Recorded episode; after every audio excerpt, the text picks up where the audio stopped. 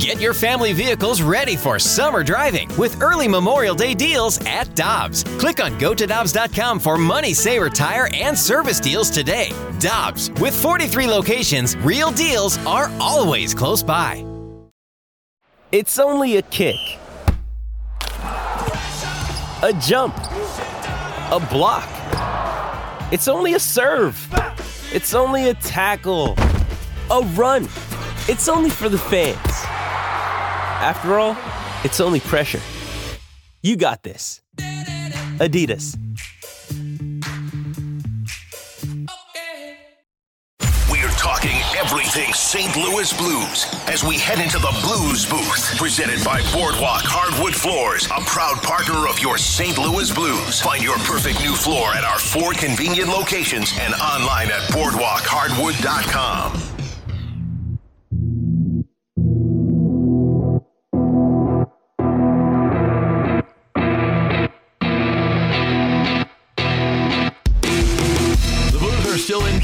They take on the Toronto Maple Leafs tonight. You can hear the pregame at 5 o'clock, action at 6 here on 101 ESPN. And of course, you can see it on Bally Sports. John Kelly and Jamie Rivers will have the call. And John Kelly, the TV voice of the Blues, joins us now here on 101 ESPN. Good morning, sir. How are you doing? I'm doing well, Randy. How are you? Everything's great. And for those that uh, didn't pay close attention over the weekend because the Blues have been out for such a long time, really impressive weekend for the Blues. Yeah, that's uh, I think an understatement, Randy. They win three one in Buffalo on Saturday, and then a very impressive seven two victory on Super Bowl Sunday. So how about that? They score a touchdown on Super Bowl Sunday, um, and Torrey Krug had five assists, which was a club record for most assists in one game by a Blues defenseman. So, um, you know, I think the exciting thing is, Randy, is that the Blues have now won seven of eight games, and I'm starting to see this team get more confidence and a bit of a swagger and that's a great thing to see. So they have a really tough schedule here. Uh, Toronto tonight, and then they come home to take on McDavid and the Oilers on Thursday, and then a huge game Saturday against the Predators. But you win seven of eight games, that gives you a lot of confidence. And I think the Blues have the most confidence they've had this season. Going back to what you were just talking there with that impressive win with the Blues against the Canadiens, seven to two. You talked about Torrey Krug with his career high five points, and then you have Jake Neighbors. He had a great game as well. Robert Thomas, Jordan Kyrou. But I want to go to Alexei Toropchenko because is it fair to say that he set the tone of the game with that goal just 25 seconds in? Yeah, that's a good point, Brock. It was a highlight reel goal, his eighth goal of the year and he scored seven his eight goals this year on the road. So he's been a very impressive player. And you know that line with Sundqvist and Nathan Walker has been really good. Yeah, it's an identity line for the Blues. Um, all three guys like to play physically. Um, they have pretty good speed, so it's it's been really fun to watch. So, but Toropchenko is still a young player, and you know he's still a bit inconsistent when it comes to scoring goals. But you see him make a play like that, um, going wide with his speed and you know his size. He's tough to defend. Um, this is a guy that certainly down the road could score to me 15, 20 goals. Um, so I think I still think he's still scratching the surface of what he could do down the road. He's he's a really um, dynamic player when he when he gets that puck wide because of the rules in the game. It's tough to stop him. JK, the power play, sixth best in the NHL since Drew Bannister and Brad Richards took that over. What are you seeing with that power play? You know, Dan, it's really amazing. I was looking at the numbers today. When Berube was let go by the Blues, the power play was 8.4%. Um, and it cost them a lot of games. So um, I, I think that obviously he, he's done a lot of things, and not just Bannister, but, you know, the entire coaching staff and, you know, their consultant, Brad Richards. Um, but you know, I, I think they've been more direct and you know not you know passing the puck around the perimeter for the you know the full two minutes, looking for that perfect shot and perhaps too many seam passes. They're more direct. And the other thing I see is they have a lot more of a net front presence, and that's important. So, you know, the Thomas goal the other night or the other day in Montreal, a great example. You know, it's a rather harmless shot from distance by Robert Thomas, and there's a screen in front, and it just finds its way behind Jake Allen. So I think those are the things that I have seen a more direct approach and a lot better net front presence um, since he took over in December.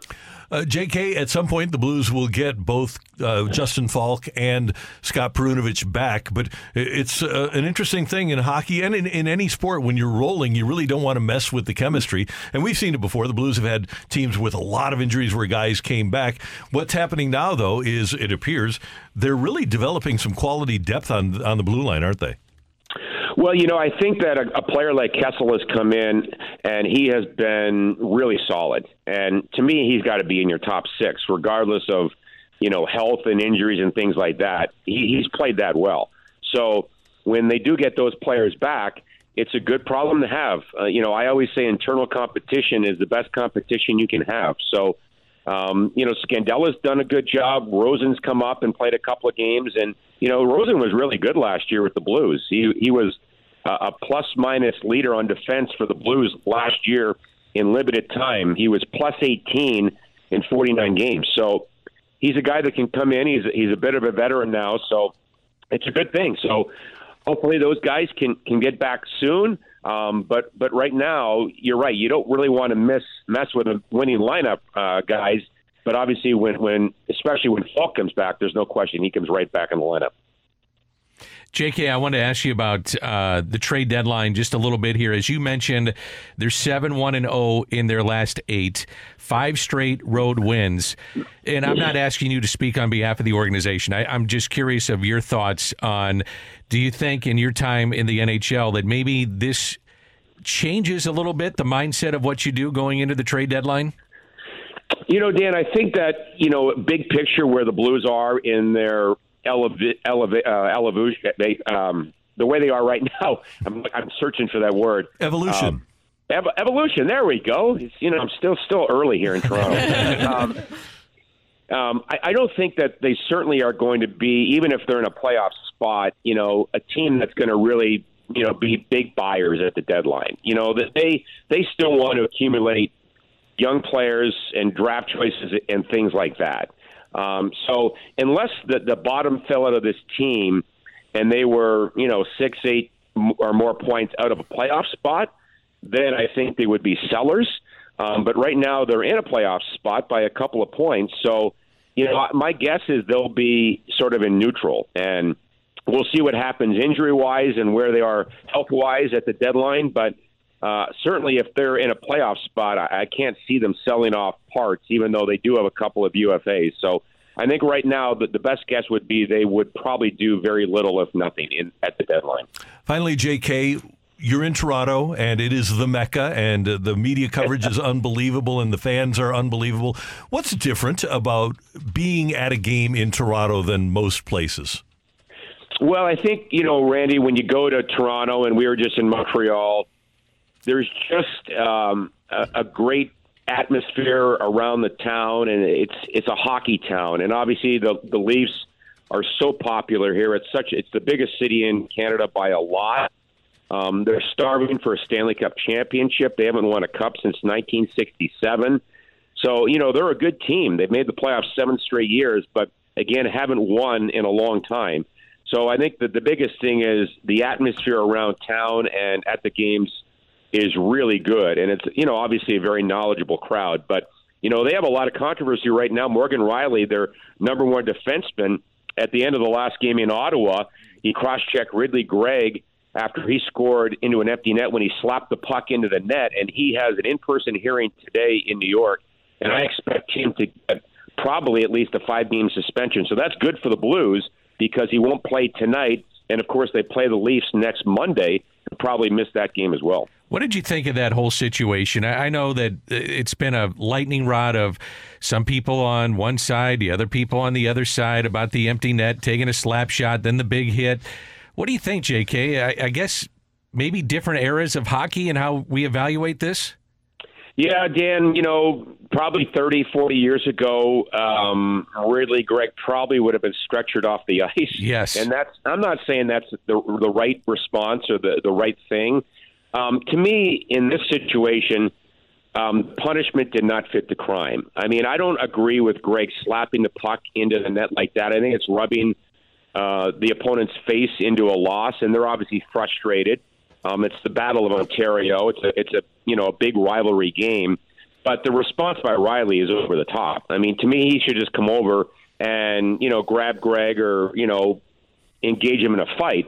But to cross check him in the in the jaw is is over the top. And the biggest thing is the Leafs are not guaranteed a playoff spot. They're I think only four points ahead of the Islanders, so they're in a battle to get in.